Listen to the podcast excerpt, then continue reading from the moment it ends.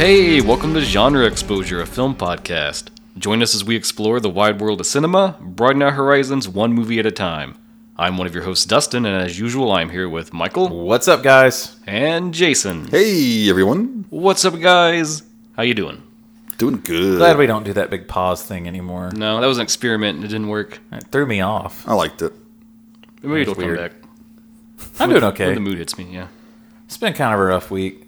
A lot of deaths surrounding our group Yeah, right now. unfortunately. Sad times. Kind of sucks, but I'm happy to be here. Yes. Talk about movies with people that I care about. That's We're sentimental. glad you're here too. Welcome to Cry Exposure, where we just lay Michael's feelings out on the table. Oh God, Well, I'm excited because we're starting a new block. Yeah. a new block of what? We're talking about made-for-TV movies. Whose for a idea while was now. that? Yours, Who's done- Jason. Oh, oh, yeah. Here we are. You uh, masterminded this one. I'm glad you've done it because now we're moving into more of what this can be, right? Like we've started with genres, which is cool, but we could also do a type of movie, and this is one type of movie, There are no rules here, Dustin. very particular. There are no rules. We know this because Dustin breaks them every week. When Mm-hmm. Oh, you it do comes too. Time to... what did I do? You pick TV shows and stuff instead of movies. Oh yeah, well, that's fine. So today we've got Michael's pick to kick us off with 1971's Duel, directed by the little guy you may have heard of, Steven Spielberg. But first, like always, Mm-hmm. I do need to offer a quick correction, though. I found out I said this was in the last episode as a lead-in for this one. I said this was Spielberg's first directorial uh, thing. It was not. It's his second.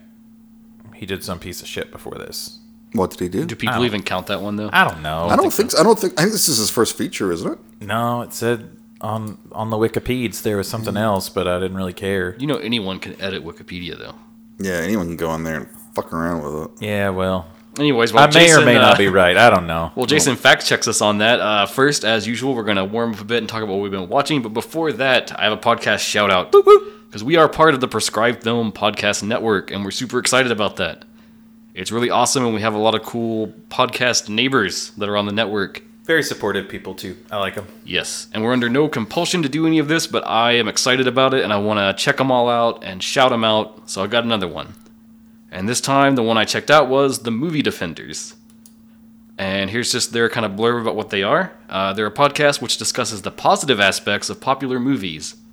Uh, most movie review podcasts spend the entire time tearing down the movies you love instead of celebrating them.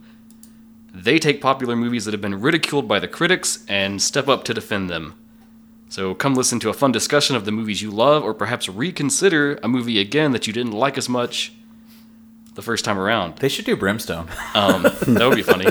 Uh, if you like movies, you found the only podcast with movie reviews that loves them as much as you do.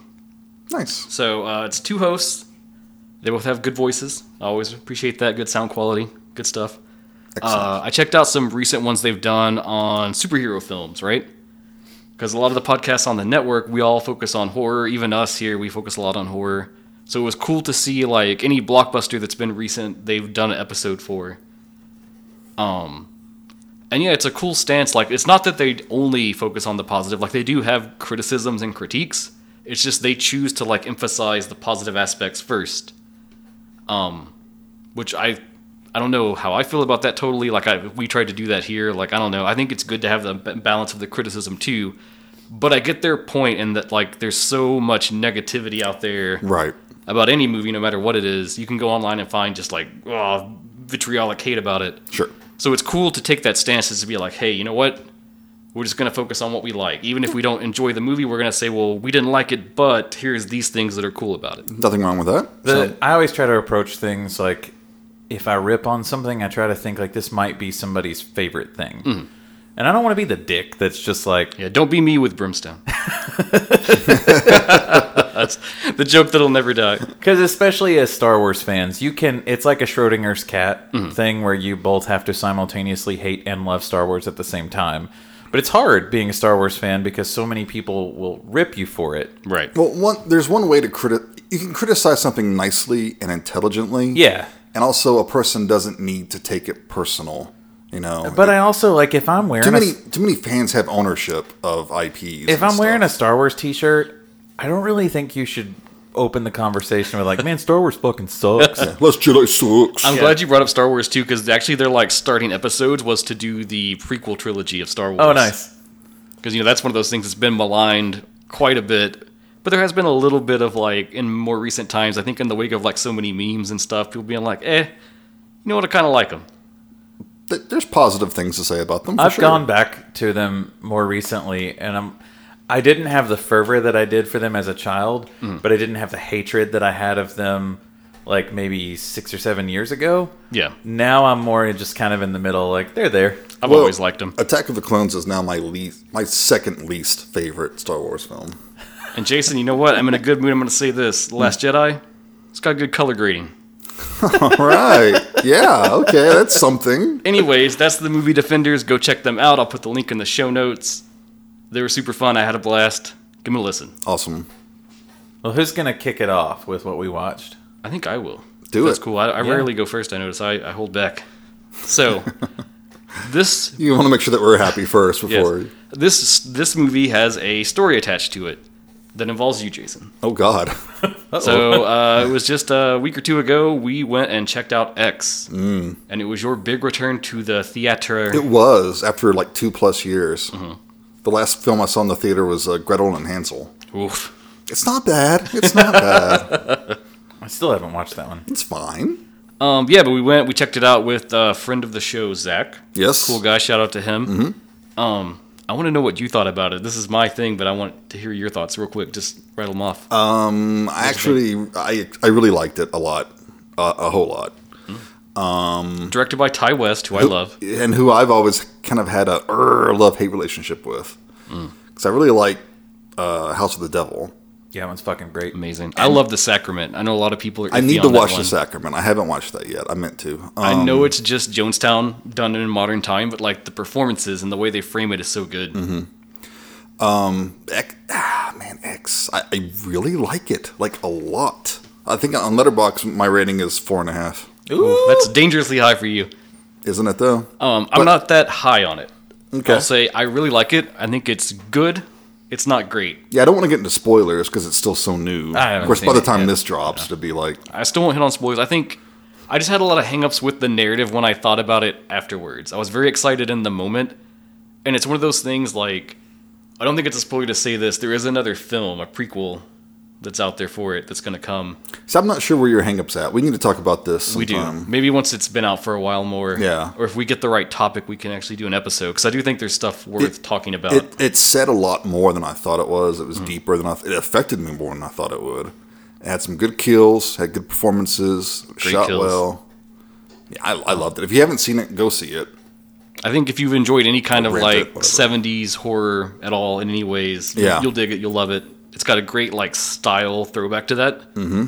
Uh, also, Jenna Ortega's awesome. Please do more horror films. You are amazing. That's like two stars right there for any Yeah, movie. automatic. Yeah. Did you watch the second babysitter? Yes, movie? it was amazing.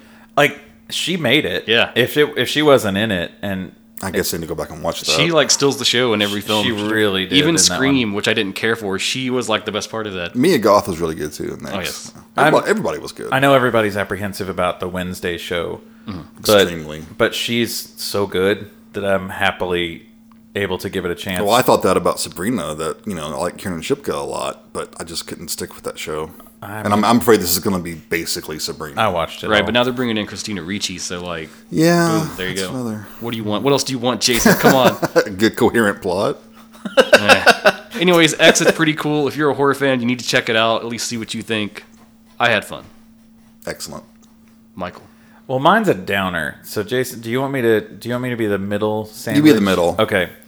Um, and I'm cheating, according to Jason. Uh, I'll because allow this one. I finally got in the mental place that I could watch Midnight Mass. Oh, okay. Dustin, you haven't watched that yet, right? Uh, Um, I tried to watch like the Oh, my- first episode, and then I said, you know, this seems like a really long drama that's gonna Mm. kind of have a little bit of horror in it, and I checked out. All right. You're not completely wrong on that. Hmm. There is horror in it. There's plenty of horror. in There's plenty of really cool stuff, but man, something about Flanagan. it. I love Flanagan.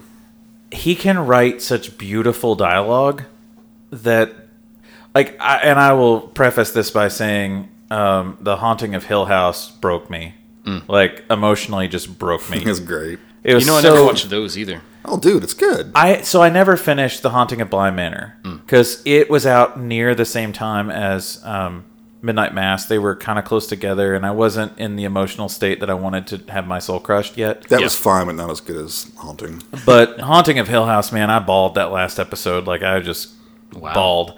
Um, and similar things with Midnight Mass. If you're familiar with the plot, um, essentially it's a an island town. It's a fishing town in the northeast, uh, or maybe northwest. Nah, Northeast? I don't, I it's don't in think the it's- Uh, ocean. I don't think it's supposed to matter It's one Seaside of, tho- town. one of those oceans. it's a an an island town, and their their priest um, is replaced by um, a new guy Mm-hmm. that supposedly is going to bring miracles to the island. Um, but there are some caveats with those miracles and what they are and how they are performed. it's very Stephen Kingy, which It's- isn't surprising. given Kind of Flanagan's- Salem's Uh, Lottie in a way. in some ways. Yeah. Speaking of made for TV movies, yeah but acting e- everybody in this in this whole series was just like at the top of their game i, I loved watching every single scene because every actor was so committed to the character and you're not wrong there is a lot of drama and it's very emotionally filled like jason when i text jason told him i started watching it he was like uh, it's not a light watch he's like, buckle the fuck up. yeah, he's not. It's not a light watch at all. Especially, I mean, I have a lot of issues with death and like things surrounding that and the what my upbringing. So it's kind of like it really plays with that, and especially if you grew up in church like we did. Yeah. there's a lot of stuff that you kind of hits you in the feels. Um, absolutely loved it. It's like seven episodes. I think so. I think on Netflix. Um, but God, man, if you like Flanagan at all, any any Flanagan thing, which I didn't realize. Did you know that um, the main person in there, the main girl, she's also in all of his other Oh, stuff. yeah. that's his wife. Mm-hmm. Yeah, I did not know that. You didn't know that? No. Yeah, that's his wife. He, like a lot of directors, I think he has certain people that he'll always cast Yeah. if possible. I noticed a lot of um, Unlike other filmmakers' wives, however, though she can act. Really well. Whoa! I'm not naming names. yeah, but there's a lot of the same cast from uh, Haunting of Blind Manor. I've got like two episodes into Wait, wait, that. one. wait, can we back up? So was that a Rob Zombie joke or a Tim Burton joke? I don't know. I didn't name names. I would go for the Neil Marshall joke. Choose your own adventure. Oh. I think Sherry Moon Zombie's pretty cool. I'm just gonna leave it at that. okay. Michael, continue. Uh, I don't really have much more to say about it other than to just gush over it, and that if Mm-hmm. if you feel like it's something that you might be interested in, um, it's one of those slow reveal things too. Like, where but it's on things build up. Netflix. Oh, He doesn't want to watch it. Yeah, they, they made the award-winning Texas Chainsaw Massacre 2022. yeah, I'm all about it now. I swear to God, your Let's purpose go. in life is just to piss me off. I'm super excited though for Flanagan's next thing. I think he's doing uh, what was it? It's a Poe story, right? uh, yes, I think it's House of Usher. Yeah. Mm-hmm. So I'm pretty excited for that because I just I think he's a great writer, and I'm excited to see what he does with it. Yeah, me too. Cool. So Midnight Mass, I check dig it it. out. Jason, what you got? I have a movie called Wilderness. Okay. Uh, it came out in 2006. It is Irish. It has uh, Sean Pertwee in it. who I know is Michael's a big fan of him. He was in Dog Soldiers and Doomsday and all sorts of. I do like Sean Pertwee. He's a Neil Marshall Yeah. alum from when Neil Marshall was really good. Right. I dig it. Um, basically, it is about. Well, I'll read you the little blurb here. Juvenile delinquents are sent to a small British island after a fellow prisoner's death, where they have to fight for survival. Um, it's it's mm, it's good. I like it. It's fun. it came out during the whole like new extreme kind of movement, so I think it kind of got lost in the shuffle. Uh, it's not as cruel as a lot of those movies, like you know Hostel or Saw or something, but there's some pretty gruesome deaths and kills in it. Sounds a little uh, battle royale kind of. Not not really. No, it's not. It's not. They don't they don't pit the delinquents against each other. Oh, that's There- un- there's It's unfortunate. someone or something on the island wanting to kill them. Uh, yeah, some pretty good gruesome deaths without giving away too much in case you want to check it out. It's easily to find on. I think it's on Tubi. Uh, but uh, I wish we could get a Tubi sponsorship, but they don't charge anything. yeah, so- right, right, right, right. Uh, if you like, um, it, like it's one of those movies without a lot of redeemable characters. Everyone's kind of a shit, but of course they're like you know juvenile delinquents, so they're not going to be like nice people.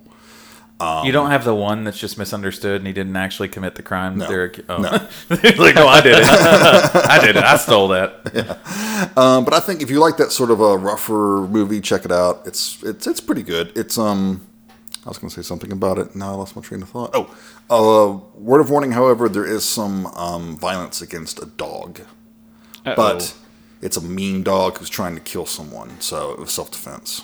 Oh well, there's also violence against cats in um, Midnight Mass. so I Yeah. should probably say that. Right. Sorry. So in case that triggers you, there's a killer alligator in X. Pretty cool. see, I fucking love that movie. the more I think about that movie, the more I love it. No, I like that part. 'cause I'm like, it made me there's think an of, alligator too. Holy shit! It made me think of Eaten Alive, and I was like, yo, more people need to see that yeah, movie. or the classic movie simply called Alligator. Yeah, hell yeah. That's such a great poster.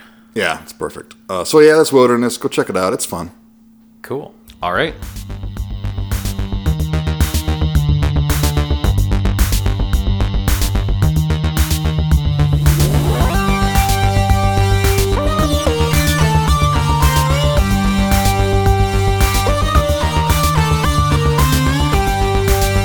All right, so today we're talking about Duel from 1971, directed by Steven Spielberg. But first, this is starting off a whole new block all about made for TV movies, so like every time I've grossly overprepared with tons of notes. We need to talk about this. Lay it on us. So, what is a made for TV movie? Which one of you motherfuckers is squeaking? Um, I think it's you. No, it's not me. I think it's You Jason. look like you're riding a bantha. Sorry, this Dustin, is go like a ahead. Ouija board thing. Like you're moving it. No, you're moving it. I don't- Sorry. Hang on. wow. I think it's you, man. Oh my anyway, god. hey Dustin, what is a made-for-TV movie? Well, a television film, which is also sometimes just called a television movie, a made for TV movie, or a TV movie, is a feature length motion picture that is produced and originally distributed by or to a television network. now, what is a television? God I don't damn think we it. need to drill down that far. Oh, okay, okay. Um, but of course, as we know, this is in contrast to theatrical films that are made explicitly for their initial showing in a movie theater. Now, some things to orient us on this we shouldn't confuse this with direct to video. Big Which difference. direct to video, aka straight to video, refers to films that were made to go directly to home video on VHS, DVD, what have you. That's a Mm-hmm. different block for the future. um, and definitely one we'll get to because I love me some Full Moon. Yeah. So how did this come to be, right? So uh, there's some precursors that what people consider like right before we would have the quote for sure television movies. Uh, there's stuff like Talk Faster, Mister, which aired on WABD in New York City in 1944. It was produced by RKO Pictures. Uh, in 1957, there was a Pied Piper of Hamlin film based on the poem, and it was one of the first filmed family musicals that was made to come right to TV. Um, it was also made in Technicolor, which was a first for television, which used the um, older style of like color processing. I forget what the name of it. I wish I would have put that in my notes now. It escapes me. Oh, I can't remember it at the well, too moment. bad. I'll, I'll throw it in the show notes. And these were also to combat uh, movies at the cinema, right? Mm-hmm. Like, you know, hel- help to keep people, you know, at home to watch their TV sets. Um, so yeah, uh, a lot of family musicals. That's a thing to talk about. Um, there was a Peter Pan from back in the day that was a big deal. yeah, Disney did that. We all know Um, about Not, not that one. Oh, Um, but these were things they weren't like film filmed. They were like broadcast live and like recorded during the broadcast and made to like play again on TV for cheap. It's like a good thing. But that, that's kind of just ahead of like the actual deliberately made for TV. right. Um, so in the range of TV we're talking about this time, like the 40s and the 50s, most television networks were very hostile about the idea of having film programming. They thought that it would like mess with network arrangements, with sponsors, affiliates, and it would maybe encourage station managers to make independent deals directly with like advertisers and producers of films, and just kind of like bypass the whole system they already had set up at this same time, you had other stuff going on. Like in the 50s, there were a lot of American television shows, and they would kind of bundle episodes and then call it a film and run it in overseas markets Ah. as a way to yeah, like recoup right. more money back. Okay. Uh, so, important thing for us to know is that television networks were in control of the most valuable primetime slots available for any programming. Uh, so syndicators of independent television films had to settle for fewer markets and less desirable time periods. This meant much smaller advertising revenues and license fees compared to any network supplied programming. So the actual like let's say made for TV movie that was first coined in the US in the 1960s and it was started as an incentive for audiences to kind of stay home and watch what would be the equivalent of a first run theatrical film but don't go to the theater. Why waste your time going to the theater? Mm-hmm. Yeah, you have to drive all the way there. And you have to pay. You have to sit with other people. you can stay at home now and get the same experience. Um, so one of the first headliners on this was in 1961. NBC had the Saturday Night at the Movies. It was a primetime network showing of a television premiere of a major theatrical film. And then other networks soon copied this format and each had their own. And often it would be like Friday as Fridays at the movies, you know, Thursday night at the movies. All that kind of like motif and style. Sure. Even when I was a kid, some stations still had that going on. Oh yeah, Oh, yeah, I remember Movie that. of the week kind of Movie of the thing, week, yeah. yep. I always got sucked into that. The first of these um, is generally acknowledged to be See How They Run, which debuted on NBC October 7th, 1964. What's that about? do You know, I do not know. I've never seen it. see how they run. Okay, I probably should have looked that up, but oh, we're past it now. It's too late. too late. No one cares. No one cares. We're going to breakneck speed. Um, there was a film just before this called The Killers with Lee Marvin and Ronald Reagan, wow. and it was filmed as a TV movie, but then NBC decided it was too violent to show Ronald Reagan, the actor? Yes, the actor. um, we all know where that went. and so instead, they pulled it from showings on TV and made it a theatrical release instead. Uh, officially, a lot of people consider the second television movie to be Don Siegel's The Hanged Man, which was broadcast on NBC November 18th, 1964. So when you're making these films for television, like directed toward them and not for a theatrical setting, they had a lot of like little like particulars that kind of went along with this. So originally they were meant to fill a 90 minute programming time slot and that included commercials. After it was successful and this like gained a lot of steam, it was expanded to 2 hours and they gave them more time to work with and also that's more commercials you can slot in there. Um, and it was often, you know, worked in as part of a weekly anthology thing. That's our movie of the week and stuff like that Um, a lot of the early ones usually kind of pulled on major stars of the time and tended to have a higher budget than other like television shows made at that time. So you're punching higher than like a TV show, but you've still got like you're nowhere near talking Hollywood status. Right, right. Um, and so this took off and it became this huge explosive thing. Um, so some stats I have in 96, there were 264 made for TV movies done by five of the six largest American television networks. That's CBS, NBC, Fox, ABC, and UPN. And among them, if you like average their ratings, it would total out to 7.5. Jump ahead a bit, by 2000, there were only 146 TV movies made by those same networks, averaging a rating of 5.4. Hmm, I see a trend forming. Um, So this number kind of like continued to increase as they went, but quality seemed to tend to go down too. Um, in this respect, if we get to like more recent times, like the 90s and the 2000s, often made for TV films kind of get this, uh, I guess you would say, a quality about them that a lot of people relate them to like B movies, low budget films that were issued to be the second screen uh, in the theater, usually genre fair, lower budget, uh, just there to get some money and play against whatever is like the important release they're trying to push um, like B movies, for a lot of people, made for TV movies were intended to be a disposable product, have low production costs, and often use like second tier actors where possible, anything to kind of cut the corners and save the cost. Right. So that's a whole lot I've just dumped on you guys. Do you have anything you want to add to that? Um, that you think's important we should note?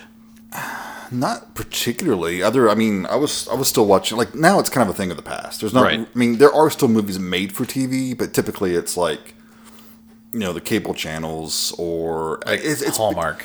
Yeah. Yeah. Hallmark's a big one. Right. It's not really like it used to be. Like the networks don't really do that anymore. But it's, an not a thing. interesting it's an interesting study though of the fact that we're in the streaming age. Right. And this is essentially what it's designed for now. Like we still have blockbuster films that are trying to draw you into the theater, Sure. but we also have things that are like Netflix exclusives, Netflix Right. films that are. It's really taking off, or you're seeing a lot of.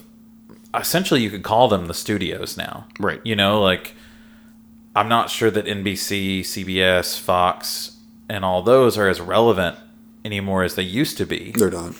in that realm at all. I mean, like, yeah, they still have their TV shows that people follow because it's there. Mm-hmm. I don't know. Maybe people like them. I don't know.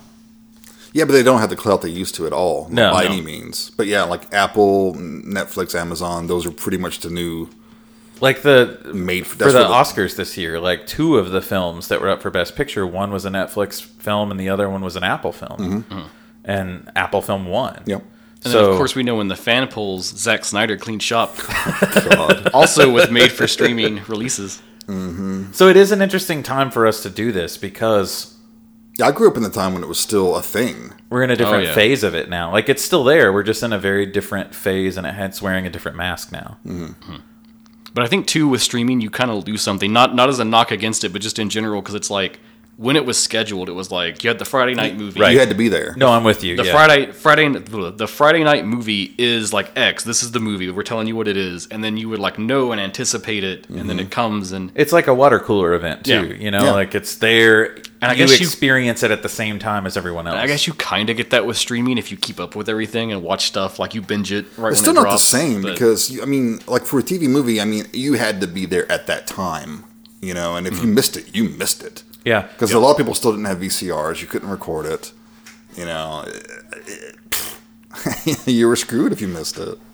So, what are some big name examples of made for TV movies? I have a bunch of notes here to toss out. Um, so one of the most watched television movies of all time, based on like ratings and viewership stuff they did, uh, was ABC's The Day After from I Mm-hmm. was 1983. about to mention that. Oh my god, E know this that's one, a Jason? Um, traumatic film. yes. It's about uh, it was like a depiction of nuclear war with the Soviet Union, and it was very controversial for its graphic uh, subject matter. It's estimated, not confirmed, but they're pretty confident it had an audience of 100, and, 100 million people. wow. Yeah, that's, huge. crazy. Um, That is huge. And similarly to this, a year later in 84, the BBC had Threads, which is also sort of about an aftermath of nuclear war thing. I actually bought that on Blu ray. I think, I want to say Severin remastered it. I think so. I know it's streaming on Arrow right now. God, it is harrowing. It's like so hard to watch. Yeah. It was like really, really, really, really rough. Um, Duel, the movie we're talking about today, was a big deal. Oh yeah. I'll reserve any words about that for when we talk about the film. Sure. There was Kolchak, the Night Stalker, which Mm-hmm. that was is a big one. And that spawned a TV show. I'm not sure if either of you have planned for Kolchak, but I love that film. I don't know if I would bring it up, but Me either. No. but that saying, I'm glad. I just wanted to say it so it lands in our show notes, so that if anyone does go watch these Yes. things, like, uh, you should watch Kolchak. And Mm-hmm. that's the thing I should say. One thing that happened during this time is if a network ordered a pilot for a TV show, it would often be a two hour thing. And if it was successful and it was going to take off, or they maybe wanted to gauge interest, they would run that pilot as a TV movie. And then they've like made back some of the cost they've done, whether they run the show or not. Mm-hmm. Which Kolchak, that had a TV show, and it kind of spawned out of those films. Right? Yep. Um, Brian's song was a really big one. Did you Yes. guys have to watch that in school? Not that I recall. No. I I, had think, a. I think I did. I had a, a health class that was taught by the basketball coach who did not want to be there. So everyone watched Brian's and song. so he was like, all right, class, today we're going to watch a movie. Brian's song. James Caan and uh, Billy Dee Williams. Well, Yeah. You know, Um, in the 70s, there were a lot of controversial ones like Linda Blair's Born Innocent from 74. Uh, you had other ones like Portrait of a Teenage Alcoholic, Portrait of a Teenage Runaway, a lot of ones that got into like the you know shadier side of teen life and Sure. the struggles people were having, Mm-hmm. which is good to have, but then of course you're broadcasting it on TV and that's a whole other kind of worms. Mm-hmm. it was also a great spot for. I mean, some of the best, some great horror films were made for TV, Oh yes. like uh, Don't Be Afraid of the Dark, Yeah. uh, Crowhaven Farm, uh, Trilogy of Terror, I Yeah. love Trilogy of Terror. Which written will- by Richard Matheson, who Yeah, wrote. who wrote Duel. Duel. And, um, like, I. So I kind of feel like I'm, I'm hesitant to go down this road because we'll eventually get to where HBO happens. Right. That was actually the next point I wanted to bring up. Then so- I'm not hesitant to go down this let road. me Let's set- go right down it, Dustin. I'll set it up for you. Let's so, walk down it. Um, sorry. At the, my hand, at we'll the go together. start, television movies were often broadcast by the major networks, and really the big push on this was when it was sweep season. They needed those numbers up. Mm-hmm. That's where they would bring out the big guns to really get the ratings. In time now, that's become more and more rare because as it went, broadcast networks became less and less invested or interested in doing these made-for-TV movies because the shows have progressively gotten you know better. They've been able to have better budgets, bigger returns on them and that's why do you need the movies then at that Mm-hmm. point the slack of that got taken up by cable networks and this is where we get into hallmark sci-fi lifetime and then sort of the like premium cable networks like hbo showtime and cinemax so yes michael So here of we the go. ones that I remember, like of the fanfare surrounding them, was like I remember when HBO put out. I think it's this uh, the If These Walls Could Talk yes was one of them, and that one was like everybody was talking about it. Well, at least I was more of a kid that didn't give a shit about that kind of Right. show at the time. But I remember my mom and like all of her friends. That was it became that was the water cooler talk. Like, have you seen this? And then like HBO continued to do that. Like they continued to drop these films that were really punching high. Like oh yeah you could tell they were swinging for Oscar contention. Whereas I don't feel like the network films had that. That wasn't in their cards. They weren't. They weren't even thinking about that. Yeah, it was HBO had a more- bigger budget and stuff like that. But and they- that was they also could draw then- marquee names. yeah that was the draw because you had to actually like pay extra Mm-hmm. for them so right. that's like trying to pull that value Plus, they could also actually have nudity and swearing Mm-hmm. and violence and stuff like that. And then, of course, if we're talking about HBO, I got to bring up the erotic thrillers because to, to pad out that like late night time slot, they actually commissioned a lot of these to just like fill the time and have stuff on there. I'm sure I have no idea what you're talking about. Everybody knows you just you snuck and watched them late at night. It's cool. It's cool. I'll own up to it. Um, the other Those one I really Skinamax. I really wanted to dig in on was sci-fi and the sci-fi picture original. Yes, there's like tons of them. Most of them are shitty. It was still a thing. I remember like I think I've brought it up before. I grew up in a tiny town. We didn't have the sci-fi channel at first. I remember when we first got it and I was like, "Whoa, they just make their own like sci-fi and horror films." and yeah, they were usually shitty, but you know, it was still fun. yeah, Right? Yeah. sure. It was something to watch that was new and different that you didn't have to go to the video store to get. Right. It was there. And now and again, I remember they would really like punch out for something crazy. Like I, I remember when they landed up with uh, Return of the Living Dead, and they did like parts four and five, oh God, which were a mess. I never even watched them. Uh, the fifth one is like hilariously fun. I think it's called Rave to the Grave, mm-hmm. and it's literally just about like teens throw a rave, and then like the z- the tar man shows up and people become zombies. And The that's- actual Tar Man. yeah, He's back. yeah. Okay. They loosely try to connect it in, but I don't think the continuity meshes right. yeah. Yeah. He got his head knocked off. Yeah, it, he's a tar man. Things he's made of tar. he's like that oil slick monster movie. You The watch. oily maniac. Yeah. And I No. didn't know where to place it, but another thing to talk about. So, of course, uh, there's after school specials. I don't really want to dwell on that much because that's very, very cheesy. Well, some of those could be traumatizing too. I remember seeing some of those after school. Um, but there's also this I- is it a movie? Is it not? I consider it a movie. We'll see. But they would do these like mini series where it would actually be like a multi part, multi night thing. Yeah, long movie, sure. And the big one I wanted to get into with this was Stephen King because many of his stories got adapted into this format. You've got Salem's Lot, It, The Stand. Uh, sci-fi did Rose Red. Let's not forget Mick Garris's take on The Shining. Can we please forget it? Please. Um, that is one. Thank you, Michael, for that contribution. welcome. I actively hate that. oh God. Uh, I also want to. I would like, as far as miniseries go, uh, Shogun was one of my favorites. Oh yeah. Uh, Roots was one as well, right? Mm-hmm. Yeah. Aw- Awkward pause after Roots, but okay. I, it also brings to mind too the ones that I always got excited about were around Halloween time. Oh yes, Um, every station would have their own. and uh, like, but themed thing. And there would be a lot of the, um, I guess we call them young adult now, Mm-hmm. of like the teen uh, Halloween films Yeah. that would pop up on like ABC or whatever. Because I was at that age Mm-hmm. at the time of these, like 90s, Hmm. and so I would always get super excited for those. Yeah. because they would be just silly, you know. Or like, like Disney did uh, Mr. Boogedy. Yeah, That was. still Well, I need to see didn't. that. I didn't have Disney. Like we didn't get cable. no, that until was I on like ABC. Oh, was it? yeah, it was was a an Disney movie. movie. of the week or whatever it was called. Yeah, So uh, there's a, I mean, there's a pretty rich history of made-for-TV movies that don't get, I don't think they get talked about, or some of them purposefully don't get the fanfare.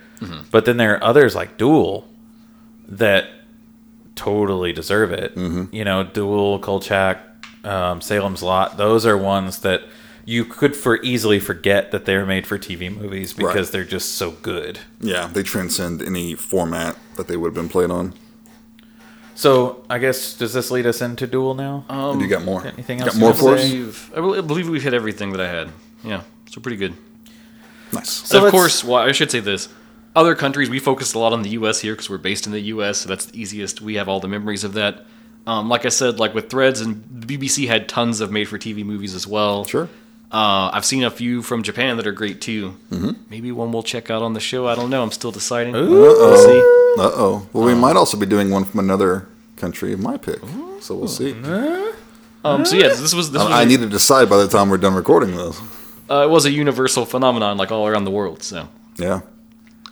Well, this leads us Oh into. shit! Wait, yeah. I, I, I forgot one. I need to mention. we're never gonna let you start, Michael. I forgot one. I, I need to mention this as far as like TV movies, miniseries, and stuff. V. Motherfucking Mm-hmm. Oh, yeah. That oh V. was a yeah, yeah, big yeah. deal. That was massive. That was huge. I loved that so much. and two was wasn't like Battlestar Galactica at first. It was a film, kind of like miniseries thing. The right? remake was a miniseries. Yeah, Yeah, that's what I was thinking of. Yeah, and that's Which- that same thing of originally, like you yeah. have like It was the a fir- backdoor pilot. yeah, Yeah. the pilot, and then that spawns the show. yeah, I was trying to think because I remember when I watched that, I got the discs in from Netflix, like when you still had to send Yeah. the discs in, and I didn't realize that I had to get the miniseries first, so I got thirty three. Oh, you're which was that completely lost. first episode that's like hell's so going intense, on? and I'm like, I don't know what's happening. Yeah. but I was hooked because that episode was so good. I was like, I need to know everything now. All right, so I think we're oriented on made-for-TV movies. Oh. So, Jason, if you would like to politely shut the fuck up, I'm gonna go into duel. All right. Sure.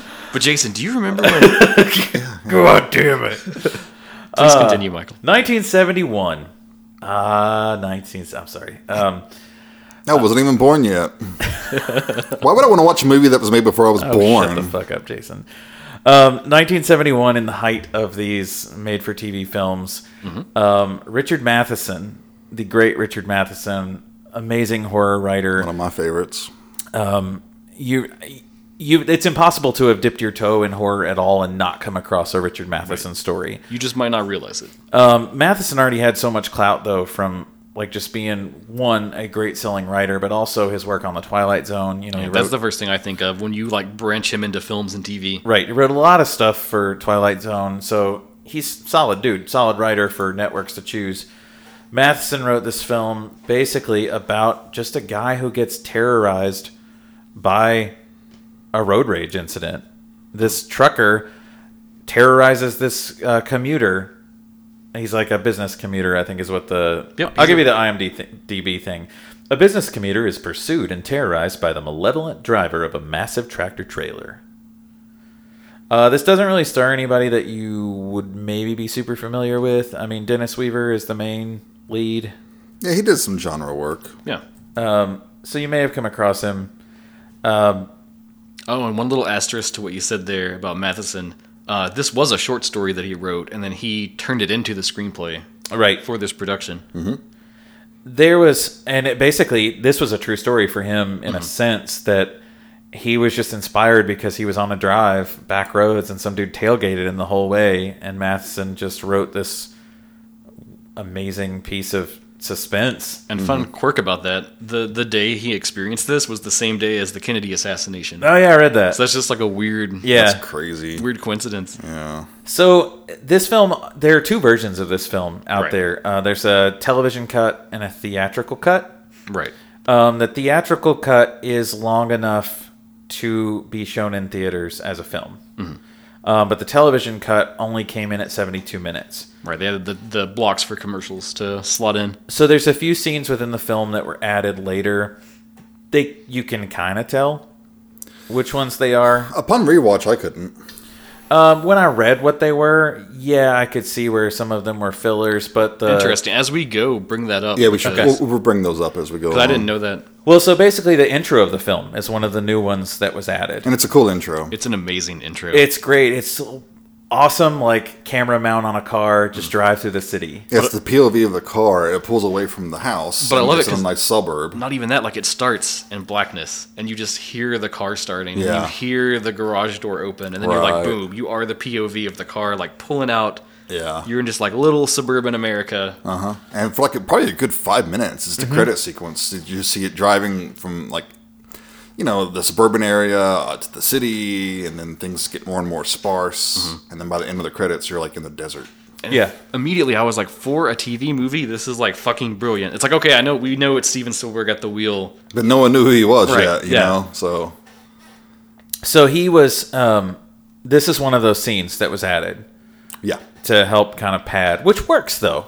It really does work because I, I think it gives you this great lulling sense of just like this commuter. It's like Yep. this is what everybody sees. He's got the radio on. You've got some like banter going about. There's some good shots when he's in the city where like he has to stop because people are crossing the street. Mm-hmm. And it's this weird, almost like the one time it's like women and they're in skirts and almost feels like voyeuristic in a way, the way the Yeah. camera's like low to the ground. yeah. I don't even know if that's intentional or if I'm just reading into that, but I was Well- like, "Oh, that's an interesting vibe. Maybe there's some the things he's listening to on the radio, these talk show radio things. Some of them are pretty. They're pretty stupid and funny, you know. Like and But also maybe significant to the plot. yeah, exactly. Um, but it's just a normal. You get the sense, like we figure out from this dude that um, he is trying to go meet up with. I guess it's his boss, It's a client. a client. He does that- some kind of work where they have clients. Yeah, that we, they- Mm-hmm. le- we learn this later. We don't know what he's doing at 1st but he's driving just normal back roads, California. and he heads out into the Mojave Desert.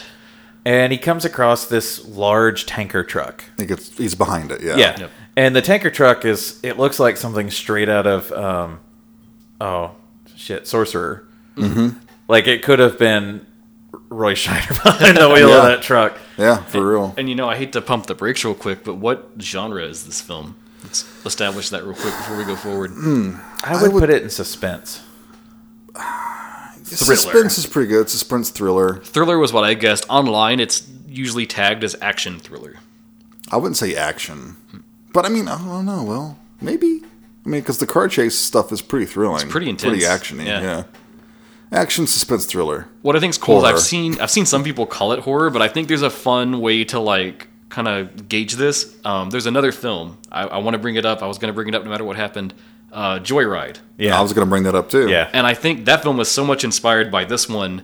But that one truly is a horror film, and if you compare the two, you can see like where in Joyride they've kind of like tweaked and changed things to like jump that fence and go over straight into the horror category. I think Joyride changed the perspective. right. And dumbed it down incredibly amount. Gain to gain.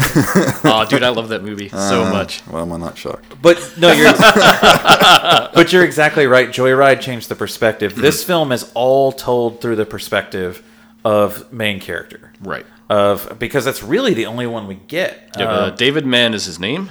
yes, thank you, Dennis Weaver. Um, his picture on IMDb is great. Yes, it is. Um, that hat. Is it from Yeah. a touch of evil? I don't know. He's wearing like a fur jacket and a big cowboy hat. It's pretty badass. Uh, anyway, No, no, that's- that is not touch of evil. So the other thing I wanted to set up, I'm sorry to keep just no, you, you Pulling just back go the- ahead. Yeah, yeah, yeah. uh, because so much of this is about the vehicles. We should talk about the cars that they have. Mm-hmm. So he is driving a 1970 Plymouth Valiant. Looks so cool. Really goes through hell across the It film. does. It does. Good It's- thing he wasn't driving a Pinto, or he wouldn't have lasted very long. it's not the typical muscle car though Mm-hmm. that you would think of. That's also the point. Yeah, Yeah. which is It's yeah. not one of those huge late '60s, early '70s gas guzzlers. You Right. Know, it's, it's This isn't like- it's a sensible car. And this isn't Bullet, you know, like we're Right. not we don't have a super cool Mustang sports car that's doing this. This is an average commuter car. Almost in a way, I think the vehicles kind of reflect their driver. Mm-hmm. Yeah, for this film. So our uh, truck driver is in a Peterbilt 281. It's a big tanker truck. from the 50s. and this thing is just rusted to hell, but it's also huge. And it's a little detail, and maybe we'll get into it more later, but all along the front, he has like multiple license plates, and it's like one for every state that he kind of drives between. Now, apparently at the time, that wasn't uncommon Mm-hmm. for them to have several different plates depending on where they were going. Well, because we have that now as on the side of trucks, it'll say licensed in. Right. It's right. just printed on the side of the truck now. But I think it's pretty obvious that they're like mementos, trophies from Yeah. his, his kills. That was the theory I think that Spielberg said about when he was kind of filming it. So yeah, he's he's he runs up on this tanker truck. And we get this really funny line too, where he like the truck is billowing diesel smoke out, and he's got his window down. David Mann's got his window down. He's like, "Talk about pollution." it's like, and so he does what any of us would do, like when you come across somebody who's driving slower than you want to, and so he just looks for his turn to pass, and he just passes the dude normally, Yep. no fanfare, nothing about it, like just passes the guy. Well, then he notices he's kind of driving along. Well, all of a sudden, dude comes flying up behind him and passes him again, and gets right in front of him and goes back to his normal speed. Yep. And this is like typical road rage bullshit. like, have you guys ever had this happen to you? Like, just well, of course. yeah, oh, yeah. Of course. you just pass somebody because you're just And it usually involves people driving trucks. What are you trying to say? Nothing. but like I don't really I don't think that I drive fast or I don't think that I drive erratically. It's just like, okay, well you're going slower than I would like to be going right now, so I'm just going to put my signal on and go around you. No big deal. Or as soon then- as you try to pass them, they speed up. Yeah, and you're Because like- you're impugning their manhood if you pass. like them I or don't something. get that. I've never understood like why would you what do you, what does it matter to you? like Right. why do you care that I want to go past you? And this, this could be an example. I think it's. I don't think it's quite road rage because I think this guy is like He has an He, he just intention, picks yeah. someone out to Yeah. fuck with, you know. But it, it could be construed as like an early example of road rage because I don't know when that c- the term was coined. I'm not sure. maybe. It becomes well at first it seems like a road rage incident because if we're looking at it through today's lenses it looks like it would be a road rage incident but Mm-hmm. as we see more of what unfolds we realize oh, okay this isn't so much road rage so much as it is this guy's crazy Yeah. so it continues on I do want to say there's an interesting radio part that we listened to that I think is good to talk about real quick just for the narrative of this story. It's a guy, it's, it's a comedy skit, obviously, but it's a guy calling in and it's about filling out his uh, Census form. census forms. And he says he has trouble and he wants to talk to someone and get some help. And it's this whole spiel about how, like, uh, it's asking who's the head of the household is. And he's like, well, I'm the man but uh, I hate I hate to work, so my wife works and I just stay home with the kids. And I was like, is this Michael right now on this radio program? calling in? That doesn't sound like Michael. i know exactly what my role is thank you very much Yeah, and he's worried about who to put as head of household. Does he put his wife? And it's this whole thing about like, well, I don't want my neighbors to know that I put her down. Yeah. And it's i just know like- exactly who the head of my household is it's my wife and i don't question it like of course she is the head of my goddamn household Sure, but I mean, this is also saying something about the time too. You That's know, true, Early yeah. '70s and everything. It's like but I think it's notable too that he's listening to this. Mm-hmm. I think just file that in your mind for now. Yeah. And uh, so it kind of plays back and forth between the two of them. Like trying, he's trying to pass the truck again, and I think it's in this scene right here where he decides, where he sees a little opening. Yeah, it's got it, it becomes like two lanes for a little bit. Yeah, he sees a little opening, and he's like, "Oh, you want to play, do you?" You know, and he's still viewing this as a game between the two of them. Yeah, it's just a little like bickering on the the old uh, interstate. Just measuring, you know, a little dick measuring between Mm. the two of them. And uh, yeah, so he floors it, Yeah. gets around the truck, heads on, leaves him in the dust. and the truck blasts its horn at him too when he Yeah. Mm-hmm. does this. So he leaves him behind. He thinks, you know, he watches it. We get a shot of the rearview mirror of the truck disappearing in the rearview. Continues on. He goes to a gas station. Stops at a gas station with a joke that I really liked a lot. Oh, Was about the, it. the gas station attendant, he comes out and uh, he says, David uh, says, "Put some ethyl in it." yeah, f- Yeah. yeah, fill her up with Ethel. And uh, the gas station attendant's like, if Ethel don't mind. and this is also a good point. To, a good time to point out the fact that they still had lead in gasoline. yeah, yeah. And you know, the other thing I thought about is just how different gas stations are now compared to then. You actually had like an attendant yeah. that like did all you, this you stuff. hardly see those Yeah. anymore. I'm not even sure if they exist anymore. When I was really little, there was one in my hometown that still yeah, still did I that. don't remember the last time I saw one. Yeah. And we still have this. Uh, there's even a moment here where he's trying to assert his manly dominance in this scene because he's kind of dismissive of the gas station attendant. Um, and it says, "You want me to check under the hood, make sure everything looks okay," which I think is funny because like I know nothing about cars, so if I were to open the hood, be like, "There's an engine in it." Yeah. Yep, there is an engine, in fact, in your car. and he tells him, he's like, "Looks like you need a new radiator hose," and that's when our dude says, "Yeah, like I haven't heard that before." Yeah. like he immediately thinks, like, "No, no, no, I'm manly." just trying to enough rip me off. I'm- I know I'm my- too savvy for yeah, this." I know my car, you know. He really Um, should have gotten that radiator hose. Yes, he should have. the next thing I was gonna say is also file that away. Yeah. in your head for a minute. Um, well, now what we notice is the truck Mm-hmm. pulls up uh, in the same gas station. And so we see David start to kind of get very antsy, like, the fuck? And I love the way they shoot it too, where it's kind of from his POV, but it's like all he sees is like the driver's arm Yeah. Mm-hmm. Mhm. on the the window. He he gets out to like, check the truck and he sees like just his feet under the other side Wearing moving cowboy around. boots. Yeah. Cowboy boots and some jeans. We which- never get like a clear picture of the driver. Mm-hmm. Well, and that's important, I think, and it was supposedly important as well in the source material Oh, to yeah. make sure that that this was a an ominous figure that you couldn't put a face to. The figure, the thing that is, is attacking you is the truck, Yeah, the character is the truck, not the driver. right? And uh, And this thing does look all it's all rusted out and just dirty and grimy. You you can smell this fucking thing. it does Yeah, have a yeah. totally badass thing that you notice a lot. Did you notice what his front bumper was? Mm, don't recall. fucking railroad track. The front bumper is a, a railroad track, which is hardened steel that will probably rip through anything it runs into. I did not notice that. which, yeah, that, I mean, that's kind of an interesting little, just a little thing that they did for that truck. Thing probably weighed like 600 pounds or whatever to weld it on there, but you can't break that. Like, a, it would just tear through a car. What, would, what did Doc Brown say? Like, he's in a 1950s Ford. We're in a DeLorean. Thing would tear through us like a tin can. Um, so some cool things happen here. The truck driver gets really annoyed because he wants service, and the attendant's like busy Mm-hmm. with uh, David's car. But also David goes inside to use the payphone, yes. Calls home, talks to his wife. Oh. uh, played by Jacqueline Scott. And this is where we get kind of the replay back of the things he's been listening to. So and, is and this is one of the scenes shot for the movie version. oh yeah yeah I think it was yeah Oh, wow. I would say this is like a sensual. I know. Yeah. Hmm. That's what I thought. I, I was kind of shocked to see that. but you could easily see this being cut and the film still working for TV. It adds a guess. lot. It does his, add a to lot. his character because his wife is. It's obvious they've had an argument recently, Mm-hmm. and they're trying not to get in a fight about it. And basically, apparently, one of their fr- they were at a party the night before. One of their friends was getting handsy, Yeah, uh, like very aggressively, apparently. And he's very dismissive and is like, oh, he's always like that. Yeah, and he's like, "What was I supposed to do? Challenge him to a you know a knife fight or a gunfight or something like that? I can't remember." exactly interesting what he said. time that we're talking about this too with all the whole Oscar bullshit. Yeah, well, So- right, right, right, right. uh, but So then- it's obvious that David Mann wasn't man enough to go up right, there. he wasn't a manly man. He wasn't the manly man. But they still continue this argument. And he says, "You know, I have to get to this guy, or I'm going to lose this account." Yeah, he says he's going on vacation. If he doesn't get there in time today, there's not going to be a Yeah, chance. he's going to lose the account. And she reminds him, "Well, you need to be home tonight. You said you'd be home tonight."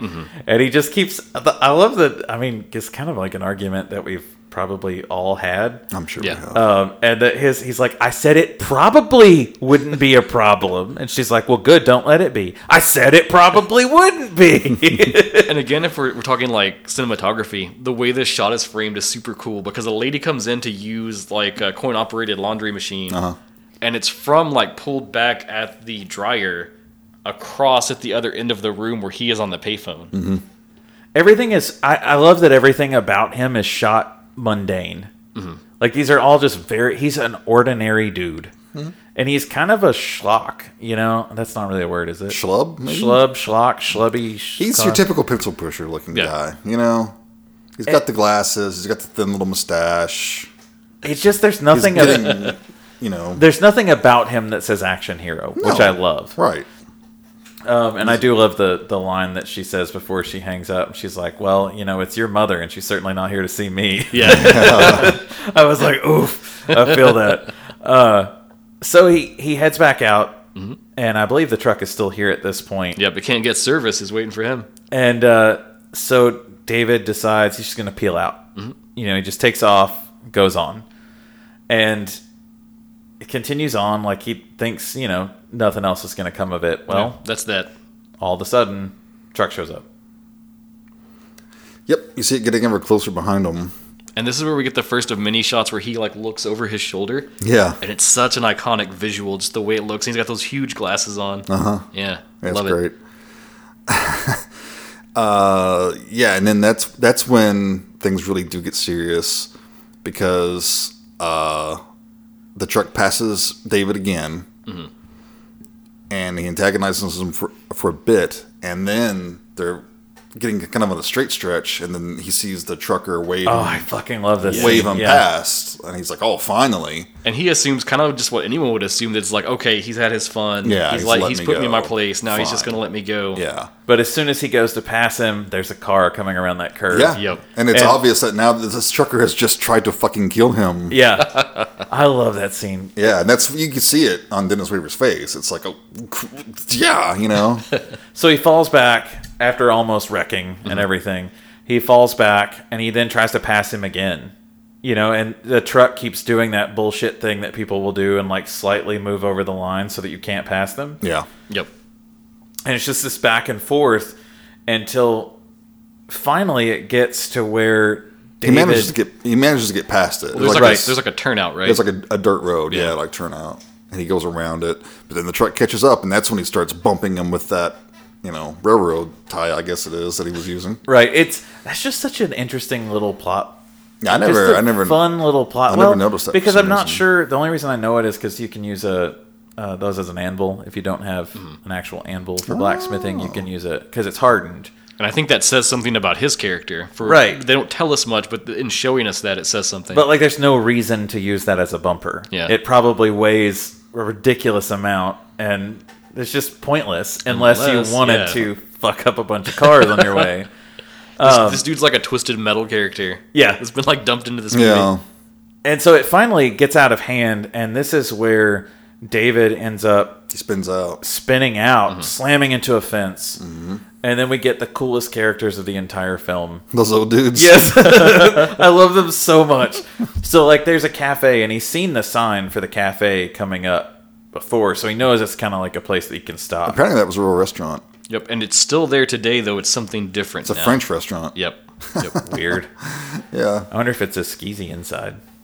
it's Skeezy called French. uh, Le Chien, apparently, since 1980. Ah, we should go there. But it's exactly there on the Sierra Highway, exact same spot. So he, Doesn't Shin mean dog? It's not spelled like that. Oh, okay. I, I probably pronounced it wrong, which is bad of me since I took French in college. But So he spins out, wrecks into this fence, and this this old dude comes up and he's like, "You okay, Mister?" and he's like reaching in and putting his hands all over him. Yeah, he's like, my neck hurts. Oh, you got whiplash. He got, wh- probably got whiplash. and he's like touching his shoulder, and I was like, dude, get off. and so he's real. That's the attitude that he gives him too. Like, will you Yeah. please fucking stop? And I love this dude as he's walking away. There's another guy just standing there watching it all. He's like, "Oh, he's just got whiplash." Yeah, it's dude. like this dude just learned about whiplash and he's gonna say it 50 times in the day. Um, but David ends up going into the into the diner kind of to cool off, Oh yeah, he's Get freaking his- out at this point. get which- his head straight. Who wouldn't be? we should talk about this scene because this is like a signature Spielberg thing. Mhm, The winner. Yep. This is a long one single shot of him going through the restaurant and back into the bathroom and stuff. Uh, the shot takes two minutes and forty five seconds, and we should you know think about this fact. It's in the seventies, right? So this is before their Steadicam. Yep. So to actually do this and have it look the way it does, that's like a huge achievement. It probably took all day just to set up for that shot. Mm-hmm. And I'm sure nobody else on the production is like, I don't understand why we're doing this. Can we just take this shot, cut it, edit it Yeah. in this one? Like, no, we're doing it this way. Um, but of course, we should say too that even though this is kind of a signature of his, he definitely borrowed it from Orson Welles and Alfred Hitchcock. They both also used Oh sure. yeah. Oh, same same deal in their their films. Which This I, is also where we start to get internal um, monologue. From, Yeah. From David Mann. and it's it's really cool the way this is done because you start to see the character break. Mm-hmm. And I'm not sure that you would get this any other way. He starts to like question himself, like in his head. He's like, "Was he trying to kill me? Surely he's not trying to kill me." Right, you know, yeah. like it's back and forth. Rationalize it. Yeah. and he ends up going out um, such a weird scene with the waitress too. Yeah. uh, he ends up going out getting some water and everything, and the waitress comes back. She's like, "Were you ready to order, hun?" And he's like, still clearly doesn't want to eat anything, but he's kind of panicking, like just drinking water, going through his stuff. Well, the big trying thing to- is that when he comes back out, the truck is pulled up. Yeah. Yes, yes, Yeah, 'cause stop. He's all like, "It's over now. It's all over now. Right. We're gonna get back on the road." Yeah, and he comes out and he sees the truck through the window. And so he sees all these guys at the bar, and they're all similar archetypes. Mm-hmm. They're all kind of like a big burly dude, looks like they'd be truckers. it's in Texas, I think. So yeah. you know. no, they're in California. They're in California. Oh, that's right. They're in California. my But it's bad. great because he looks at like their arms, and their arms are all kind of like the arm you saw Yeah. earlier. And then he looks at their feet, and they've all got the same kind of cowboy boots on. It's typical 1970s Yeah. like standard wear. so he's trying to pick out like who is it, who is it, and then they're all kind of looking over their shoulder at him because they're like, "What the hell's wrong with that He guy?" doesn't fit. Yeah. Also, like he is the outcast here. Like he's a city guy, and now he's out in the desert with all these truckers.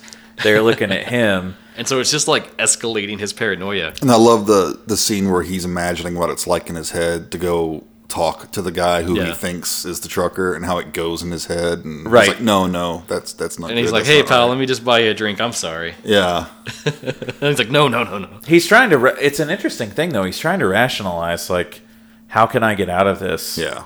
in the safest way possible. Right. And also the least confrontational way possible. And which then I, just like the little things that pile on too, because he orders some food just to pass time. he orders um, a cheese sandwich. Yeah. Uh, Swiss cheese on rye, R R Y Y E. E. but, but then when he gets it, what he wants ketchup, and she just kind of walks off before he can say anything. Yeah, and he's like, "K- ketchup. uh." he, he's yeah, he's too much of a wuss to even ask for ketchup. Which it makes me wonder, like, what is. There's like a lot of really interesting themes here of masculinity, like kind of weaving its way through. Yeah, I actually kind of identify with this guy too much. But but what's wrong with that? You know, right, like exactly. What, what's wrong with not being super aggro and everything I like think that? So this, this is what I wanted to get into because there's definitely a lot of people have talked about this, the idea of like gender performativity with David and what he's going through and what's going on. And I think it's from his perspective, he has this idea that like he has to be a man Mm-hmm. and he has to show that he is a man. And that almost is like his downfall in this diner scene and later. Right. Isn't it? Isn't that the case though with most things? Like when you talk about, if you ask somebody, like, what does it mean to be a man? Like one of the first things you'll hear is strong, Yep. and that's not necessarily the case. Like, like w- sometimes what you need to hear somebody say is like, what does it mean to be a man? You'll just hear like just something like loyalty or just.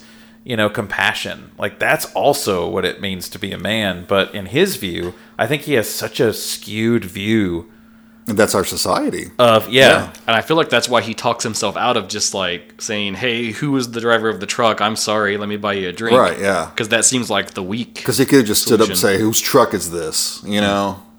Now, granted, I probably would have approached it the exact same way he did. Like, look, man, I don't know what happened. I don't know what I did. Let me fix this. Mm-hmm. And then nobody gets hurt. Like, literally, that what it's interesting the thing he talked himself out That's of. that's the mature, responsible thing to do. Right. And what he talked himself out of was the most manly thing he could have done. What does he do instead? Goes up, goes up, picks one of them kind of at random. There's this dude sitting by himself eating a sandwich, I just love how it starts, where he just walks up and he's like, standing there all Yeah. awkward, like looking at the wall.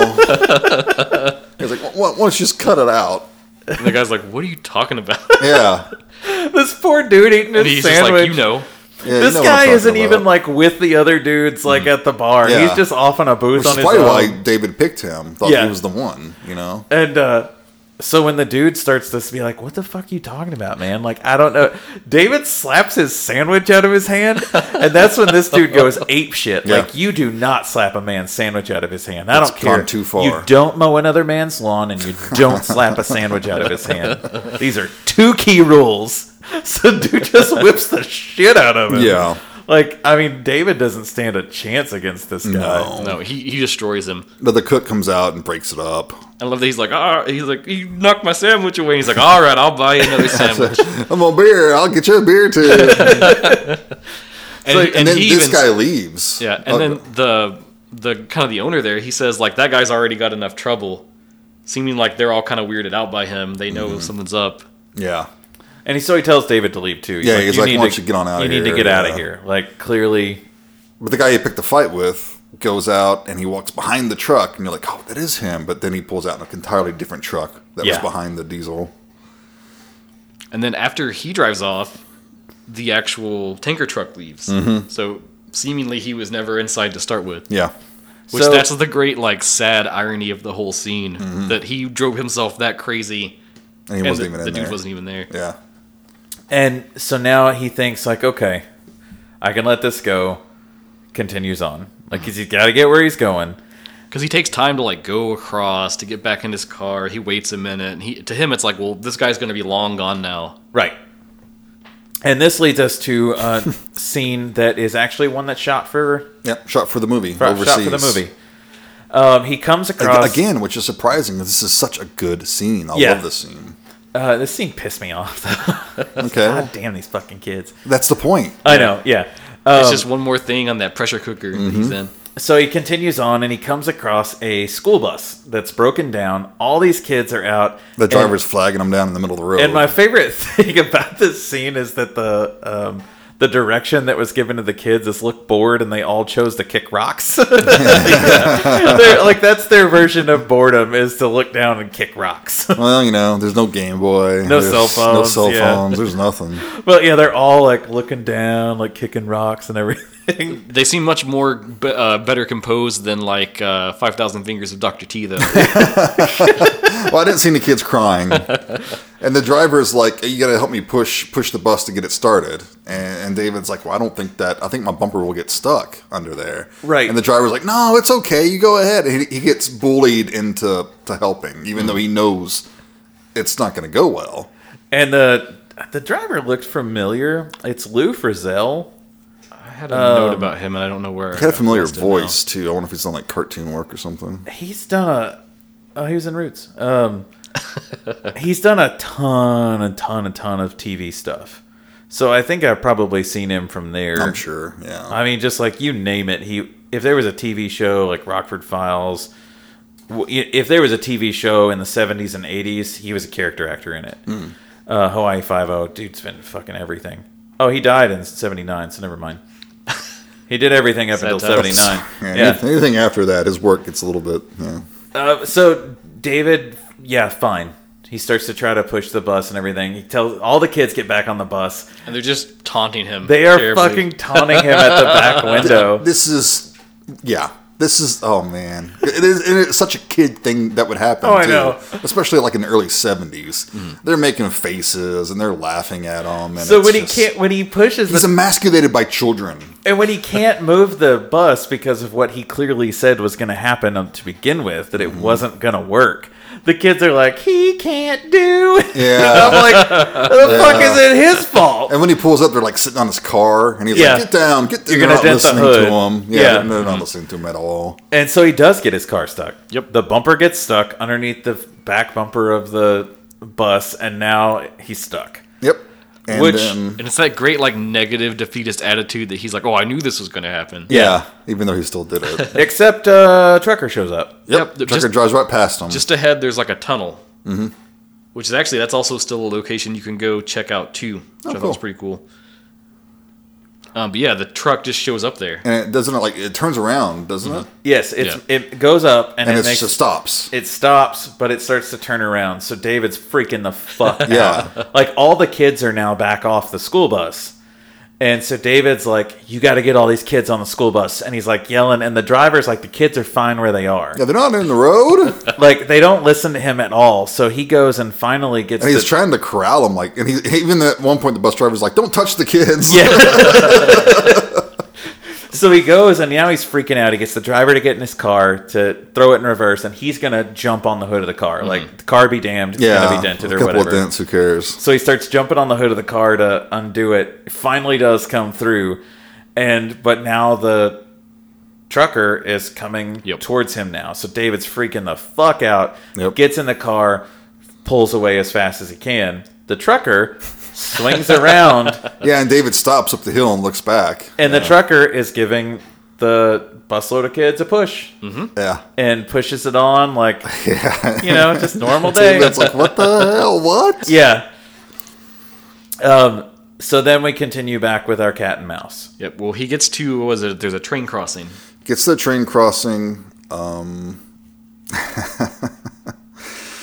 uh, and he stops. And he like he goes to sleep. He falls asleep. He stops there. Well, that's that's later. I thought. Is that later? This is the first one where he gets there, and as he pulls up, like the the, I just lost the word. The the bars, the things, the what Yeah, yeah, that's that scene because he, he he's taking a nap. No, that he does that later. You're thinking of later when he hides out and he's waiting, this is the first one where he starts to push him towards the train, right? right? Because he gets stopped there, and the train's coming, but it's not quite there yet. And then the truck runs up on him and tries to push him out to where In- the train into is. where the train would hit him. Because he puts on like the emergency brake, he does everything he can to try to not move. Yeah, you're right. I'm getting that confused. And I, yeah, I don't remember how how does he get out of it. does he end up going through it like right before the train gets there or something? Right as he kind of loses control, the train is finished passing. Yeah, he was like about to hit it, and Yeah. that train goes, and then he just takes off. And it's- this is where this is one of my only real qualms with this movie is sometimes I feel like there's too much cat and mouse Mm-hmm. when I feel like we could have had something else happen in between that was a little more definitive. I could see that maybe. But each time we get the cat and mouse, it's ramped up. Yeah, yeah. Each time there's more and more of like I'm going to kill you. So like he gets pushed through that like right at the last minute, and then he immediately pulls over and lets the trucker go on. And this is where he decides like I'm just gonna Stay back here. cruise as slow as I can and just Yeah. relax, let him get far, far away. And I'm thinking, you know, at this point, I'm just turning the hell around and going back home. Yeah, You lose know, uh, the account. The, account. Who cares? At what point I'm- do you give up? Like Right. Like, I mean, after all this, I would have just waited till he was out of sight, turned around. this is also though where I think But I That- guess I don't. know, Maybe his job. Maybe the account was. Maybe he was sunk if he loses this. well, I account, think like, this is where that scene where he calls back to his wife it helps. it really helps because you start to see that he feels defeated Right. everywhere he goes. Everything he does, he feels defeated. I'm not going to be defeated in this. right, I'm going this to is the get one there. thing he's not gonna let it go. yeah, I'm going to get there. I'm going to prove that I'm a man and I can, you know, land this gig Mm-hmm. or whatever. Um, and so this one, I think, Well, he's got some other motorist passing him, and then he sees the truck parked up on the side of the road. right, right. And this is the old couple, right? That's Uh, that's a little later. Okay. Yeah, this is just some some random. Because this is car, I again think. kind of Michael, I think, where you're talking about there could this kind of just some filler because it's again they're on the road, the truck's antagonizing him, and eventually he sees another gas station up ahead. Right. Because that's where eh, there's some. Well, it's also like the, the car passes him, and he's like, and the truck does nothing. yeah. You know, so it's obvious that this truck is just after him. Right. right. You know. So he does eventually come to this. Um, It's the Snakerama gas station. God damn, this gas station is so fucking cool. Uh, I would go here in a heartbeat, man. Um, the lady is played by Lucille Benson, and she's also a gas station attendant in uh, 1941, directed by Spielberg. Yeah, his big flop. She comes out and she's like, he's like, yeah, f- put as much ethyl as she'll hold. I don't know how much she'll hold. And she's and he's like, do you have a payphone? She's like, yeah, around the back. And he's like, weird place for a payphone. Uh, but she's like, check out my snakes while you're over Yeah, there. yeah. And she has like all these containers full of um, Rattlers and like Yeah, rattlesnakes, crazy. so, like tarantulas are in there. Um, fun thing I wanted to point out here. This is very just specific for my concerns. When he pulls in, there's this red wagon in the background, Hmm. and it's got this uh, sign on it that says "Dr. Stringfellow's Rejuvenator." Mm-hmm. That's the name of a night gallery segment, um, which Yeah, was it- Mm-hmm. sort of sort of the later horror spin-off of Twilight Zone, Yeah, which I think Matheson did some. Matheson for. wrote Yeah. a lot of that. Yeah, So that's a fun little toss in. it is. Well, this is where the trucker. Well, he Wait. just he decides he's going to go to the payphone, Right, and And he he's- asks her where it is, and she's like, "Oh, it's around the back." Right. He calls the police, right? Or he calls the operator. Mm-hmm. Yeah. And he tells the operator they wants to talk to the police. It's very awkward because he's like, I want to report a guy trying to kill me in his truck. Yeah, he doesn't even know where he's at. And Yeah. she's like, Well, I'll connect you to the police then. yeah, And so, as it's like right as he's about to get Oh, and there's a funny little goof here too when he gets in the phone booth. Did you guys see it? no, What is it? Uh, You see a reflection of the crew. You see Spielberg Oh, Ah. in the reflection of, I didn't of the notice. glass of That's the phone funny. booth. Yeah. whoops. And you see him look down at the script. and he looks even from the reflection. You can just—he's so young looking. It's crazy. It's as he's about to talk to the police. Here comes Trucker. and Mm. Barreling. just barreling. Yeah. Mm-hmm. And this time he's not slowing down. Like he is coming straight fucking for him, and it's such a well placed shot that it's like that Jaws sequence. Yeah. That where you know Oh, yeah. it's coming, and the way he frames it, like it's gonna run him over. And David gets out of the booth like right at the last second. And that was really Dennis Weaver too. Was it really? Yeah. Damn. Yeah, they had they they had set up. They measured everything, and they knew how fast the trucker was going to be going, and they put like little flags off camera. And at the last flag, um, if uh, Dennis Weaver didn't get out, the truck the trucker was supposed to swerve and Oh, okay. not actually hit him. That's Uh, dangerous as hell, but it is the 70s. yeah, isn't so- it great? Yeah, I love it. I love it. Actually, I read that uh, Weaver did a lot of his own like stunts for this, even some of the driving stuff. There was Yeah. some of it they wouldn't let him do, but he actually did a lot of it. Well, I know Spielberg petitioned for him. Like yeah, because he he liked him a lot in Touch of Evil. yeah, they wanted him to. They wanted somebody else, and Spielberg was like, "No." Um, and apparently, he said something. He said a phrase wrong in Touch of Evil. That was he was kind of known for flubbing. That he said instead of "you have another think coming," he said "you have another thing coming." Yeah. which I've Yeah. always thought that was the dumbest fucking thing. Anyway, another thing coming sounds better anyway. Which he says that in the diner scene when He he's does. assaulting the guy. Yeah, and it's apparently a kind of a throwback to where he Mm-hmm. Yeah. did that. In, yeah. Um, but the trucker, after he destroys the phone booth, swings around for another pass. And, He's like on a rampage with this because he's just smashing the tanks with Yeah, all the and the snakes. and And the woman's stuff. poor "My lady's snakes, my my snakes!" snakes. but as it smashes, this there's a rattler laying there now, and it like Lunges at lunges him. Oh, Yeah. at, at David. He's got a fucking tarantula on his leg. it's chaotic, man. yeah, Gets back in the car, takes off. and it kind of goes on again. Oh, and I should say this: the Snakerama gas station. It's still a place too. It's now the Pepper Tree Market. But they don't have snakes, right? Probably not. This is the kind of place that I feel like um, the kids from House of a Thousand Corpses would have stopped at. Yeah, check it out. like the side the Further roadside level, attractions. Was it a book they're writing? I think yeah, doesn't matter. and nice menace. um, but yeah, so now the chase is continuing, and I think this is where This is where he pulls off on an embankment right by some train tracks. Right. Mm-hmm. And this is what you're thinking of, Jason. this is where he stops, and you get a whole lot of inner monologue of him back and forth, Mm-hmm. basically just fucking losing it. And he decides he's just going to wait like an hour and just really give him the time. Like, there's no way he'll be around still. Right. Yeah. And that's he nods off as he's kind of mulling over things. And there's that jump scare with the the train Yeah. whistle. You think it's the truck.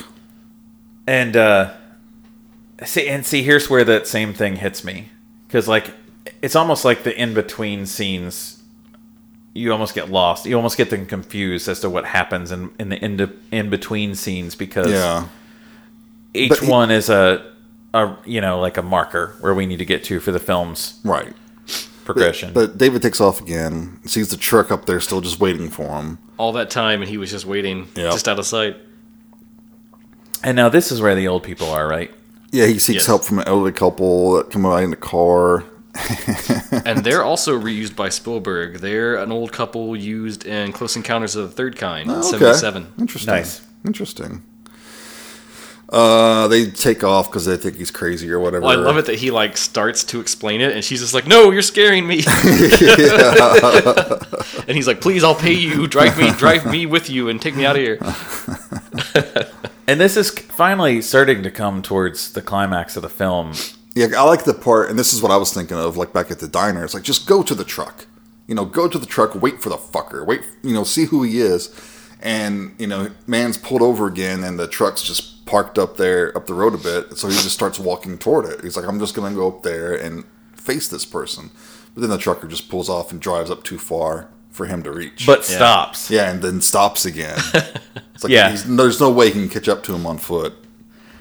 Well, I do like that. I think it's very it's a fun scene where he's just toying with him. Yeah. But I think this is where David realizes like I'm fucked, man. Yeah, Well, also it There's- shows too, like you you can't reason with this guy. There is no de-escalating it now. there's no way out of it. And so this is where he starts to try to get away Mm-hmm. as best he can. Um, he floors it.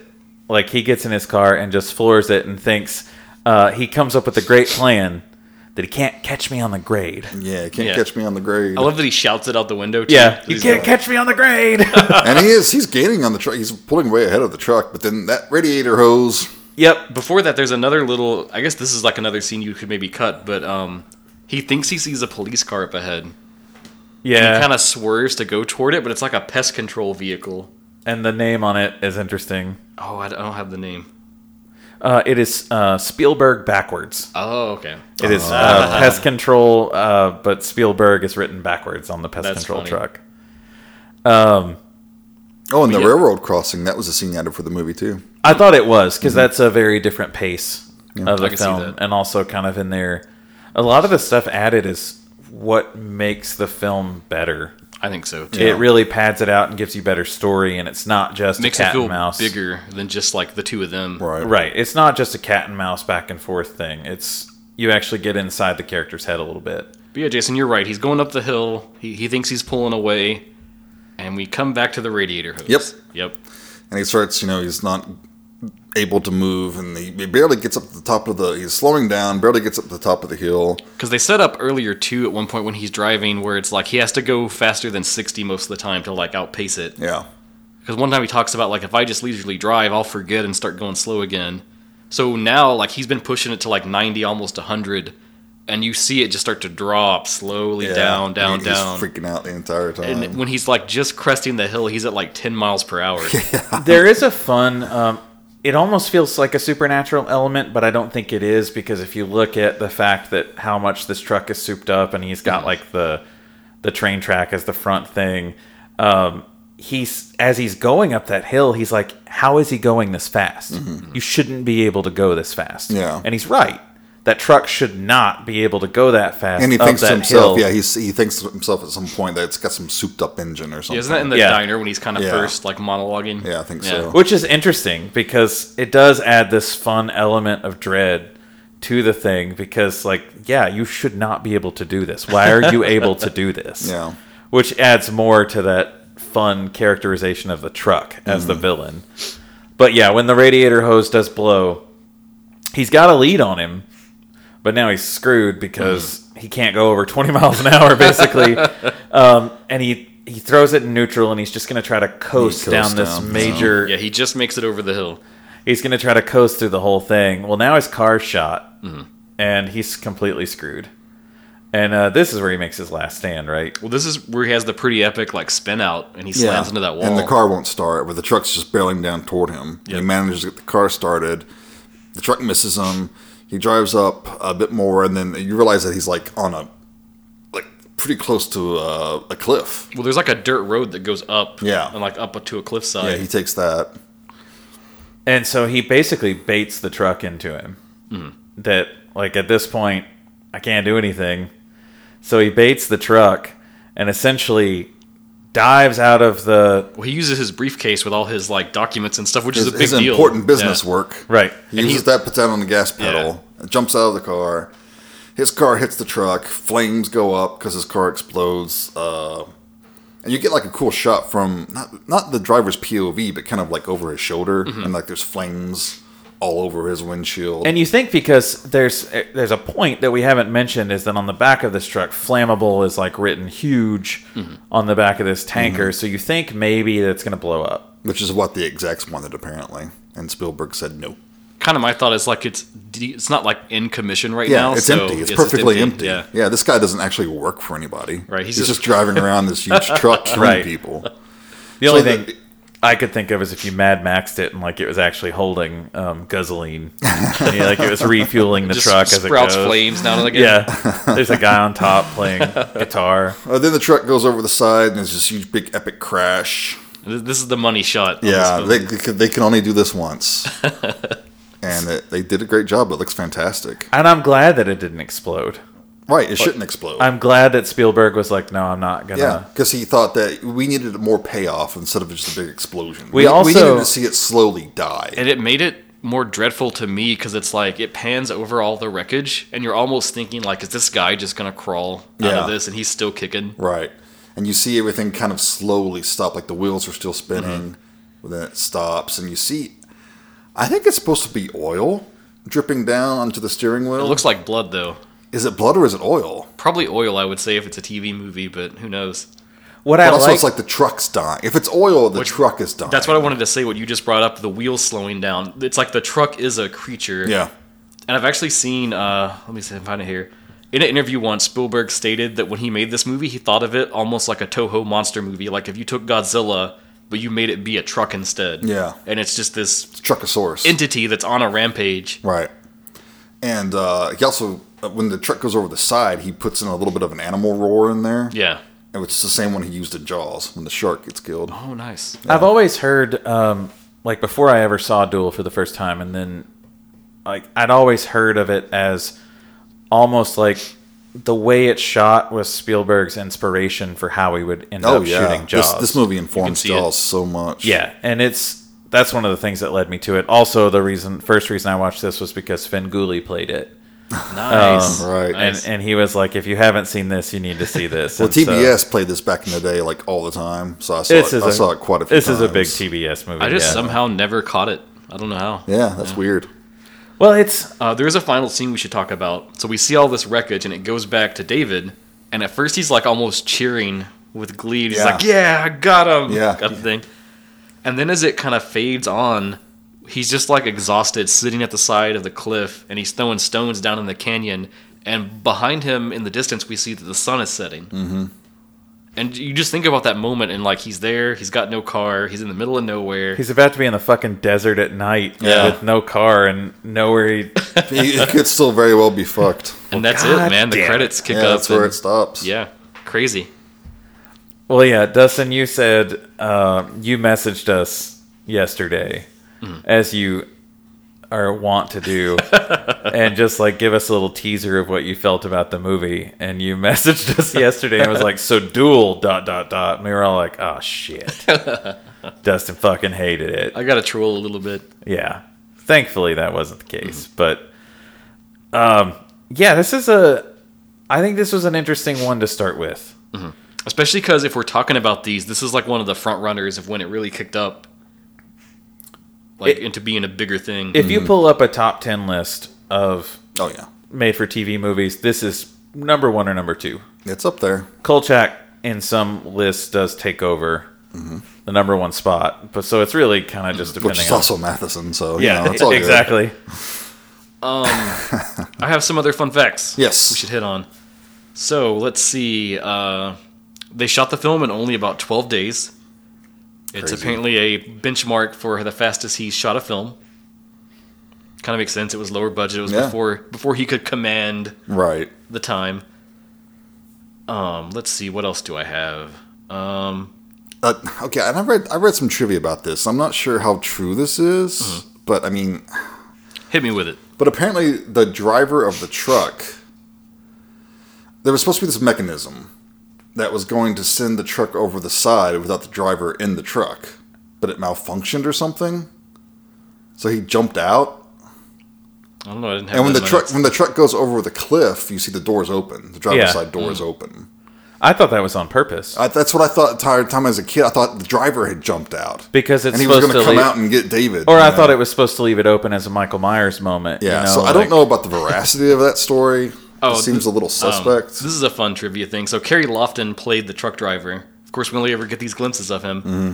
Uh, but this is from a thing where they said uh, when he talked to Steven Spielberg about the role, he wanted to know his motivation, like why am I doing this? And apparently, what Spielberg told him is, "You're a dirty, rotten, no good son of a bitch." Mm-hmm. So that's that- what else do you need? There you go. oh yeah, and the guy said something like, "You hired the right person." You're a dirty, I thought- rotten, no good son of a bitch. I thought this was interesting since we're talking about like television stuff. Some of these scenes were later used as stock footage in other TV shows. The Yes. notable one, there's an episode of The Incredible Hulk called "Never Give a Trucker an Even Break," and they took uh, the shot of the Valiant slamming into the fence, and then some of the like tanker truck driving, which they used in like TV news footage. Um, apparently Spielberg really wasn't happy with this Nothing he could do. and he wanted to sue them over it and kind of like get rights and control over that. But because the studio owned the film and they owned the Hulk, they were just Yep. like, whatever, it's our stuff. That happened a lot. They would recycle footage all the time. and supposedly from that, all his future contracts have always had a clause that prevent anything he shoots from being used as Hmm. stock footage. nice. That's pretty cool. Yeah. We- Um, Michael, go ahead. It's a different point, so if you got another, Uh, da, da, da, let's see. Uh, the stunt driver who drove the truck that was Kerry Lofton as well. So he actually did a lot of the truck driving stunts. Um, and it- obviously when we watch this, like you can feel the intensity of a lot of these things, especially when they're chasing each other. But in a lot of those shots, they were only going like 30 miles per hour. And so to get that feeling and that sensation, he used a specially made camera car uh, from the 1968 Steve McQueen thriller Bullet, nice. and it could lower the camera to only six inches off the ground. Yeah, it was like And that- going much faster. Gives you that feeling of speed and intensity. Um, he also did a lot of filming the vehicles against a background of the cliffs, which combined with an upward angle perspective from the wheels made this optical illusion of speed far beyond what they were actually doing. Yeah. I think that is a that actually is a perfect segue to what I was going to say is that we talk a lot like when we watch films that are like maybe only have like the director only has like one or two film credits or whatever. But you just see talent. like the Oh. second you watch it, you're like He went above and beyond for this thing. and you and it's just you see these people see film so much differently like when they're watching like for spielberg to look at this like, yeah it's a team of people you know to, to figure this out but just the thought that goes into that to how are we going to make this believable how are we going to sell this and make this look as good as possible that's just something that you don't see from a lot of other directors it's just for some of them, it feels like, well, this is the best we can do, so this is what we got. And I think too, like I said earlier, a lot of people compare made-for-TV movies to B films. And when you talk about that, it's always this idea like they're lesser, the camera works lesser, the acting's lesser, all of that. And then you get to a film like this, yeah. and it just flips all of that and throws it out the window. It's theatrical quality, yeah. It's, I mean, this is like, it's like watching. I mean, it's Spielberg. You know what he's gonna do next. You Mm-hmm. know, you, you've seen his whole career, and even the worst Spielberg movies are better than a lot of shit. oh yeah, So, granted, I s- think Spielberg's made some choices later on in his career that's like, I don't He's know done if I'd have some. done that. But yeah, not everything's been everybody has their moments. sure. But this is just you you see from It's some- Duel. you can't deny his talent. yeah, you see like, oh shit, this good dude's gonna do some stuff. Yeah, and then he goes and d- does Jaws. Well, Sugarland Express came before that, which is criminally underseen. Sugarland Express is pretty good. I don't think I've seen that one. Yeah. I've got two more fun little facts. Okay. So the DJ that makes that call, the whole like synth bureau thing, that's actually an LA radio personality called Sweet Dick Whittington. God damn, that's a good He was name. apparently popular in the area. Okay. And they tapped him for that uh, call, so that's that's interesting. How do you get that name? I mean, I feel like I know. I feel like I know how you get that name. I guess when your first name is Dick, you just lean into that. So, There's worse ones than Sweet Dick that you could be named. I guess. uh, here's the other one, and I wanted to talk about this because I think it was an interesting thing to think about in terms of narrative. Apparently, originally, when Matheson had to take this from short story and make it into a screenplay, he knew he needed to beef it up and add more to get that runtime because it is a short story. And his initial thought was he was going to have David's wife in the car with him, and it was like a thing they were doing together. And then she would kind of be his counterpoint, and a lot of the conversation and exposition would come from them talking to one another. Oh, I'm glad he didn't do that. And then as they were gearing up for it, kind of like later on, he decided it would really be better if it was this like isolated journey, just like the short story. And that was where they kind of worked out, well, we can have this internal monologue, and that can kind of fill in those silent spots. So, what do you guys think about that? Do you think would it work that way? No. no, I don't think so at all. and I either. and I think Matheson knew that it wouldn't work. because part of it is the isolation. I think is he has no one else to rely on, and this is like you know the '70s. There are no cell phones. He is out in the desert. There's just the next stop that he ever comes to. That's his only safety or only thing he can hope to get to. Yeah, all of these stretches in between are just death at any turn. Man, that sounds like it should be a tagline for the film. death at Hell yeah. any turn. Uh, I think it's probably pretty obvious what we think about the film because we've gushed about it so much. But we must hold to tradition. So, Michael, what do you think of this? Uh, this is a four star for me. I won't. I won't like tease it or anything. Just straight out of the gate, four star for me. I think this is a quintessential one, it's a quintessential car movie. Oh yeah.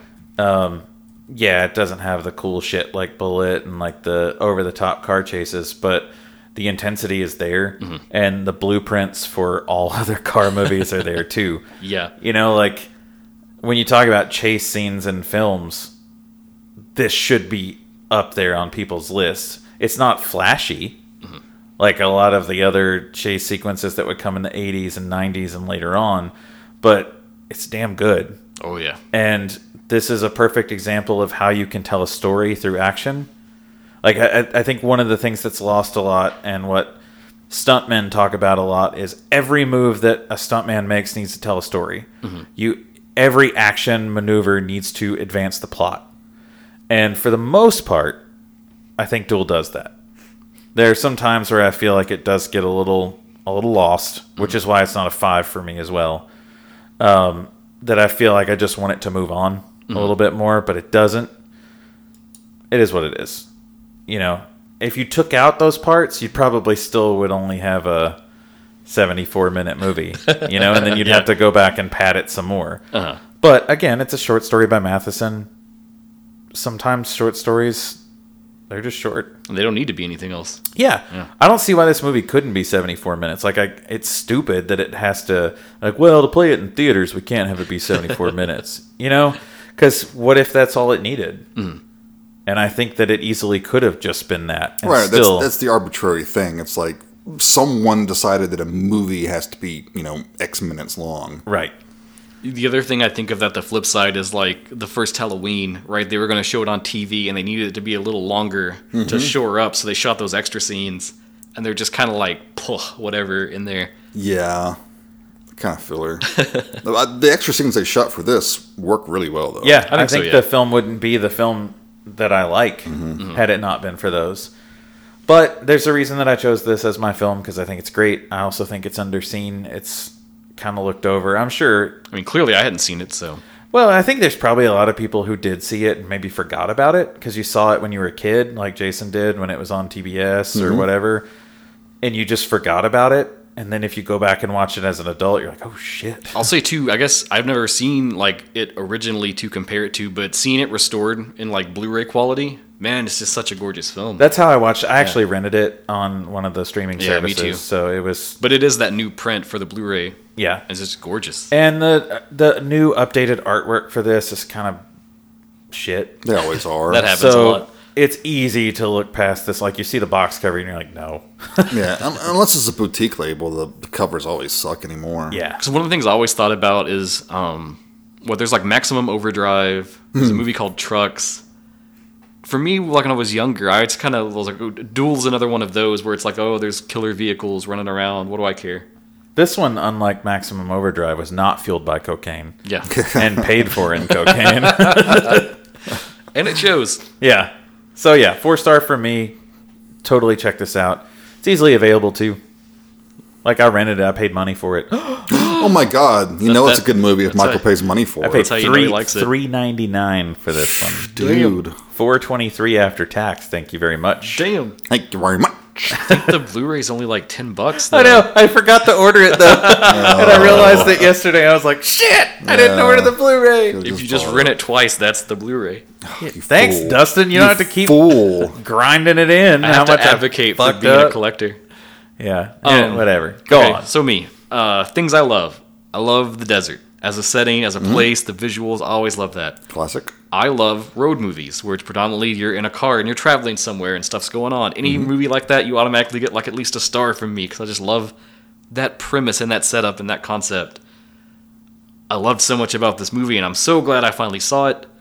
I think I've praised it enough along the way, so I'm not going to belabor the point. I think it has a really strong like Twilight Zoney feel to it. Oh yeah, yeah. Where if For this if this was just an episode and they kind of blew it up with a bigger budget, which makes sense when you know how much Matheson was involved in the Twilight Zone. Uh, I just think it's amazing. I think it's great. I don't think it's like perfect. I think with, I'm with you, Michael. There's some stuff I could see changing or. Uh, some parts I wish were kicked up a little more, but I know that's the budget constraint, so it- it is what it is. Basically, I would be right there with you at four stars. Nice. I concur. Four stars. Man, I'm It's- feeling the love these last few episodes. Yeah, yeah. I mean, it's Yeah. A, it's a seminal film for me. I mean, it's one of the first, you know, in air quotes, horror films I saw growing up, and it led me to, you know, I mean, it, Richard Matheson's one of my favorite writers, if not my favorite writer. Like, I don't think we would have. I, to me, he pretty much invented the, the modern horror story Mm-hmm. because he started writing like you know in the fifties and sixties and stuff. Yeah. Because I think people always say like, "Oh, Lovecraft started so much," and it's like that's that's true and that's cool. But I think Matheson's like the next link. Mm-hmm. He brought it in into that the modern chain. Yeah. age. He- he was- Matheson's also accessible.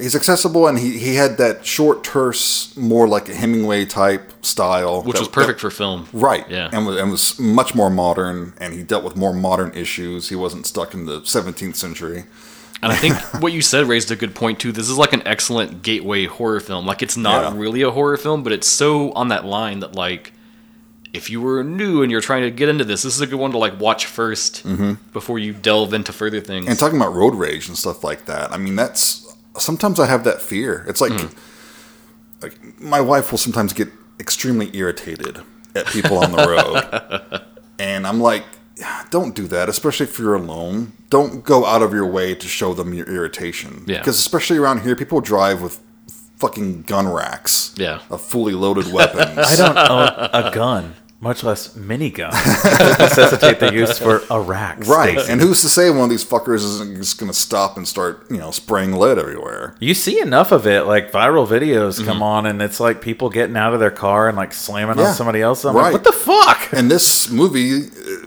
encapsulates that perfectly. You know, maybe it's not road rage exactly, but it's the sort of thing that could could happen. And now there's all those like dash cam videos too. Yeah. Where you just like directly, almost like found footage style, see the road rage as it happens. Mm-hmm.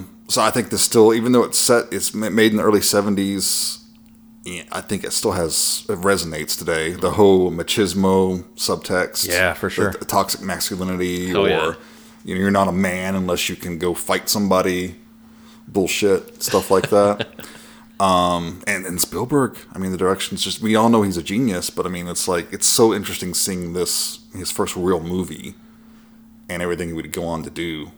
It's just like two creative giants, and it's perfect. It's a great movie. And you would give it Four. nice. Yeah. Yeah. Nice, nice. So maybe nice. not perfect exactly. I had the same Right. qualms that you guys do. Like some of the scenes could have been shorter, maybe rearranged or something. And you're right. Maybe maybe 74 minutes is right. Maybe they should have left in the bus scene and taken out something else. Mm-hmm. You know. But I mean, Who knows? Yeah, and that's maybe, splitting hairs. at And that maybe point. we'll see when we get through the rest of this block. Maybe we'll see that's a continuing problem throughout made-for-TV films, Mm-hmm. is that they have such these constraints on them. They have to be this and they have to be this, Right. In order to be a made-for-TV film, maybe that's one of the things that hinders them. Mm-hmm. It makes me think almost of, and one day we will go back and talk about this more, but Pink Films, they had all those stipulations. It has to be so much time. There has to be a sex scene every so many minutes. You have to do Right. this, da da da da all these da. da. parameters you have to hit. And so maybe we will see from these other films like can a good director overcome? Well, I think that's the thing is that when you have a good director, they can take these constraints and still kind of weave that into something magical. Right. And Constraints breed cre- uh, creativity. yes, absolutely. That's the problem with most modern Hollywood blockbusters. If they got all the money in the world and there's no creativity, you're not seeing anything new. It's the same old shit. You need somebody to say you need a Roger Corman to be like Yeah, no, we don't have that in the budget. Yeah. Do something else. Figure Work it out, around man. Yeah. Here's this poster. Make a movie, please. Yeah. yeah. Well, Michael, I, this is awesome. I'm glad you picked this film. I Yeah. think you've set the bar high starting out on I was this Yeah. real nervous. made-for-TV I movie was stuff. so nervous about this one though. No, I, th- I Uh, thought Dustin would like this one. Easy sell for I me, find man. myself like everyone I pick, I'm like, is Dustin gonna like You probably didn't know that I love Joyride so much, and that if you had known that, you'd be like, "Well, of course he's gonna love Duel." Well, the, I was glad though that Joyride came out of this because one thing I make my wife do all the time, like the first time I met her and the first Christmas we had together, like we'd see a candy cane and she would just go candy cane. and so now, like every Christmas, I get excited because she's gonna at some point go candy cane, and it's just it makes my day. It really does. I'm just saying, go back and give it a shot. I didn't dislike the movie. I just love Um, that my. wa- I was a little harsh on it. It's not terrible. She's not wrong in her impression of the dude. No, she's it's not. just it's the way she does it. It just makes me happy. Okay. Candy cane. It's those little things. All right, Jason. So Michael has set this high mark. We're gonna have to try to hit. He has. He truly Luckily, has. you're up next, so I can see see how you go. All right, we're going to go with a movie that I think needs a lot more love. It needs like a good Blu-ray release, which it does not have. It's not streaming anywhere. Err, There's places you could go to get it. There's a horrible version on YouTube that looks like crap and it's in 4.3, but You said there was a DVD, right? there is a DVD. There's a DVD on Amazon. Oh my god, like 17 bucks. Jeez. Yeah, I know. What's a DVD? It's like, uh, inferior quality. But anyway, that's probably what we'll have to do. I'll probably buy that because this is another movie that I saw when I was probably too young to see it, and it it left an impression on me. It really did. I think it's good to highlight stuff like this too. Um, Yeah, right. But it was made for HBO, 1985. It's called Fortress. It was made in Australia, Oh, so uh, cool. this might be our first Australian film, maybe. yeah. Nightingale hit kind of close, but not quite. yeah, yeah, that- right, right. New Zealand. Yeah. I'd say New Zealand would be like, fuck you, we're not Australia. Um, Basically, Geographically, the the basic plot is after being kidnapped for ransom by four criminals, a school teacher and her students flee into a cave and build fortifications in anticipation of a decisive battle with their captors. interesting. I'm intrigued. Yeah, Kind of sounds like something we've never really touched before. That's cool. yeah, I think so. Awesome. This has been a fun episode, guys. I'm happy to talk about this movie. Love it. And I hope too, uh, Dustin, as always, will put all of this in the show notes. So if Mm-hmm. you don't check those out, give it a second just to look through those. Like he spends a lot of time on them, like making notes and stuff. I'm not gonna like, you know, pee on his leg or anything about it. But I really, his leg. I don't know where that came from. That's a weird reference. I was, I don't know. It's okay. I, it's fine. You mean like hump his leg? Just just end the show, man. Just go on to your, to, to your next part there. check out Dustin's notes. There's a lot of really fun info in there Mm-hmm. that kind of leads you down some rabbit holes if you're just, you know, Yes, because we can't cover everything. We would love to, but we we're pretty good at like not going beyond two hours if we can help. Yeah, it, you so. guys don't want to listen to us longer than that. I'm sure. Yeah. And another thing I hope you get out of this is uh, if you're not an avid reader, um, check out some Matheson. Read some math. Yeah, I don't know if there's any of his stuff like up online free somewhere, but I'll look and if I can find anything, I'll. I think Toss there it on there. is. I think the Gutenberg Project has some of that. Cool. So we can find some of that. It's great, short, digestible things. So if you're not a big reader, I th- still think you'd love Matheson. Oh yeah. Um, very digestible. And if So- you're a Stephen King fan, you will love Matheson because King would not exist without Matheson. Mm-hmm. So I really hope that kind of maybe leads you down this road. So again, Dustin will drop those show notes. Check them out. Great information in there. A lot of fun stuff. Yeah. As always, guys, continue to write us. Makes our day when we get a comment come in on the Insta or the Twitters. Yeah, let us know what TV movies you love. yes. Yeah, we don't because you know, you know, that's doesn't always have to be like a listener suggestion. Just pipe in with one that you Yeah. love, Mm-hmm. and we, I mean, because we usually chat back with you, so Oh yeah. Mm-hmm. we'll have a good conversation. So, as always, guys, thank you so much for listening, and until next time, you've been listening to Genre Exposure. Bye, everyone. Take care.